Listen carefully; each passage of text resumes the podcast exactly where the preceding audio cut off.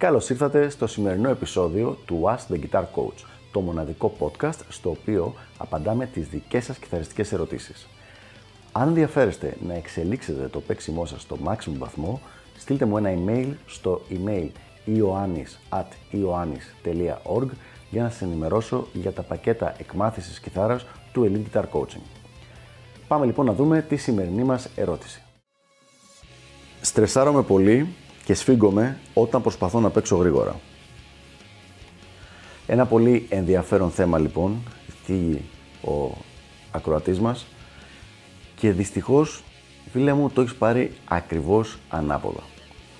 Το γρήγορο παίξιμο είναι αποτέλεσμα του να είσαι full relax και να μην κάνεις έξτρα κινήσεις, να μην κάνεις περιττές κινήσεις και να έχεις ένα συμμαζεμένο, ε, συμμαζεμένη κίνηση και στο δεξί και στο αριστερό σου χέρι.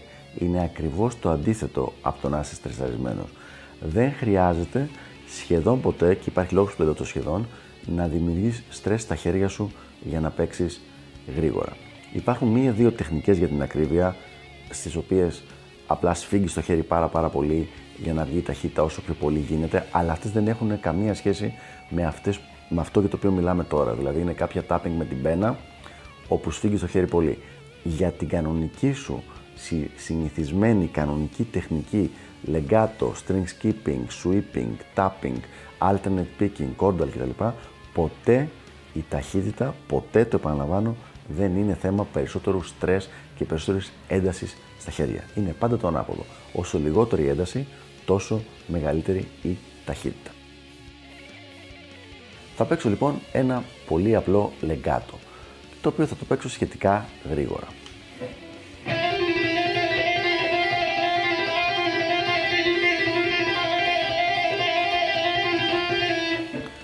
Αυτή λοιπόν είναι μια άσκηση, πεντάιχο και έβαλα και κάποια εξάιχα μέσα για να έχει λίγο περισσότερη ποικιλία, η οποία ήταν σε μια αρκετά γρήγορη ταχύτητα. Ο τρόπος στον οποίο μπορώ να παίξω την άσκηση, αυτό το, το sequence, αυτή την ταχύτητα, είναι γιατί δεν στρεσάρω καθόλου, καθόλου το χέρι μου. Το έχω χτυπάει πάρα πολύ απαλά, με μεγάλη ακρίβεια, μεν, για να μπορέσει να παράγει την νότα, αλλά πολύ πολύ απαλά.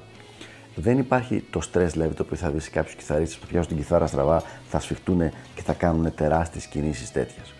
Αυτό είναι κάτι το οποίο φαίνεται από μακριά ωραίο και εντυπωσιακό, αλλά πρακτικά είναι σαν να μαρσάρεις συνέχεια το αυτοκίνητο, να, το πατά, να πατάς, να πατάς τον γκάζι, χωρίς να αφήνεις το φρένο για να μπορέσει να προχωρήσει. Κάνει μόνο ζημιά. Ζημιά στο χέρι, ζημιά στον ήχο ε, και ζημιά γενικότερα στο παίξιμο. Αυτό λίγο που πρέπει να κάνεις είναι να κάνεις όσο πιο μικρές γίνεται τις κινήσεις σου και στα δύο χέρια και να γίνει όσο πιο χαλαρό το όλο πράγμα. Τους πραγματικά καλούς παίχτες, και θα πω αυτό και θα το κλείξουμε το συγκεκριμένο θέμα, μπορείς να δεις ότι παίζουν και ακούς ένα μπαράζ από νότες και τα χέρια τους φαίνεται να μην έχουν κουνηθεί καθόλου. Θυμάμαι δηλαδή ότι έβλεπα τον Τόνι Μακάλπαϊν να παίζει και έβλεπα τα δάχτυλά του να μην κινούνται και έπαιζε άκουγα 50 νότες. Πραγματικά όσο πιο συμμαζεμένη και μινιμαλιστική είναι η κίνησή σου και στο δεξί και στο αριστερό χέρι, τόσο το καλύτερο. Το ίδιο συμβαίνει με πάρα πάρα πολλούς κιθαρίστες, δεν είναι απλά ο Τόνι Μακάλπαν μία εξαίρεση και είναι καλό να είναι μικρή κίνηση και για λόγους ασφάλειας των χεριών. Δηλαδή όσο πιο μικρή κίνηση, τόσο λιγότερη φθορά γίνεται στα δάχτυλα και στους τένοντες καθώς και στους συνδετικούς ιστούς μέσα στο χέρι σου. Αυτά λοιπόν για το συγκεκριμένο θέμα. Ελπίζω να βοήθησα. Μην διστάσετε να αφήσετε τα σχόλιά σας από κάτω, οτιδήποτε ερώτηση, οποιαδήποτε διευκρίνηση θέλετε ή οτιδήποτε άλλο θέλετε να συζητήσουμε. Και τα λέμε στο επόμενο επεισόδιο του Ask the Guitar Coach. यहारा